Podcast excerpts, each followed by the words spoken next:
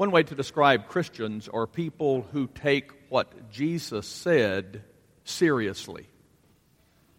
And Jesus said a lot. Mark tells us that Jesus spoke many parables to his varied listeners, but to his own disciples, he explained everything in private. John closes his gospel saying, There are also many other things which Jesus did. Were every one of them to be written, I suppose that the world itself could not contain the books that would be written. Jesus said that all of Scripture points to Him. And one of the things that gathers us in unity as a church is what God has said through Jesus, believing that it is truth, and that there is a tradition of apostolic teaching handed down through the scriptures and through the church. This is our foundation. Now, if we take an honest look around our world, it is not hard to see illustrations of the truth that Jesus has given. And many of the illustrations are terribly negative. When our eyes are open to Christian faith, we can see the horrible consequences that happen when people reject God's truth. This is implicit in what Jesus says about seeds and what they produce. Plant the seeds of God's kingdom, and you will have a harvest of good fruit. St. Paul tells the Galatians that people who sow seeds that do not honor God's truth will have a harvest marked by fornication, impurity, licentiousness, idolatry, sorcery, enmity, strife, jealousy, anger, selfishness, dissension, party spirit, envy, drunkenness, carousing. Sounds like the world when we look around. Our society right now is struggling with the effects of escalating violence. Our nation is trying to find a way to establish security. Violence and security are not issues that can be understood apart from God's truth disregarding God's truth always leads to violence. It's been that way since Cain and Abel, since the days of Noah. Trying to establish security by disregarding God's truth will only further violence. Think of the way that ancient Rome tried to bring stability and security by forcing everyone to deify Caesar and to say Caesar is Lord.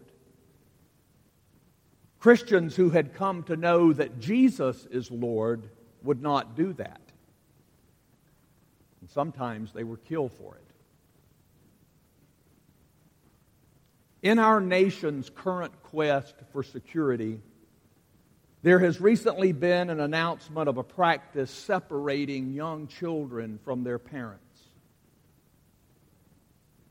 On this weekend, when our civil society is honoring fathers,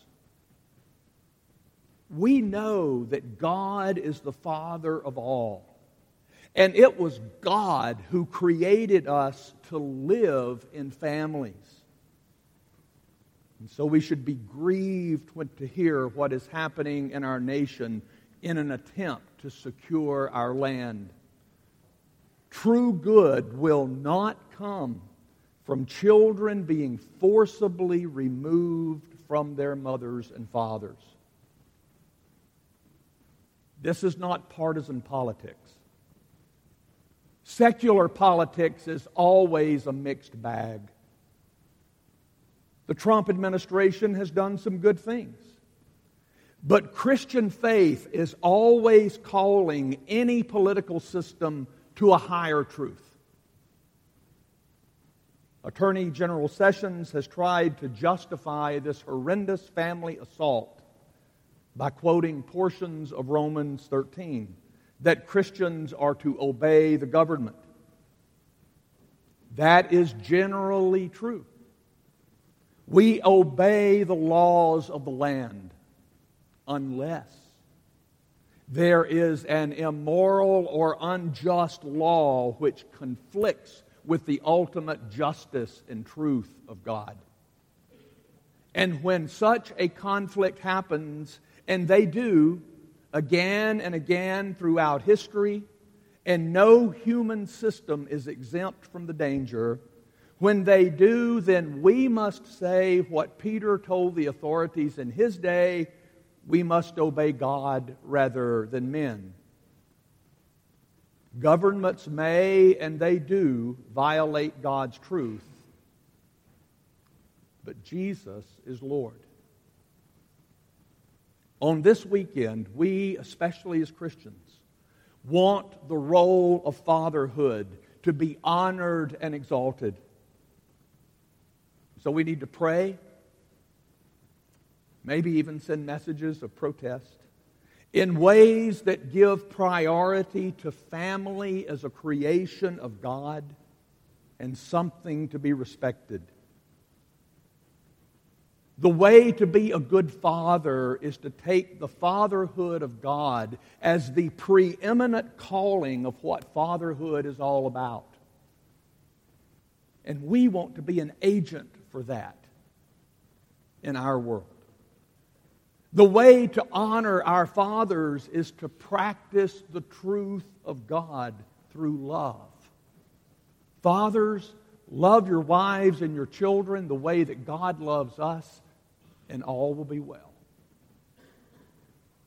But when we dishonor the fatherhood of God in any way, individually or on a national scale, we are sowing seeds for our destruction.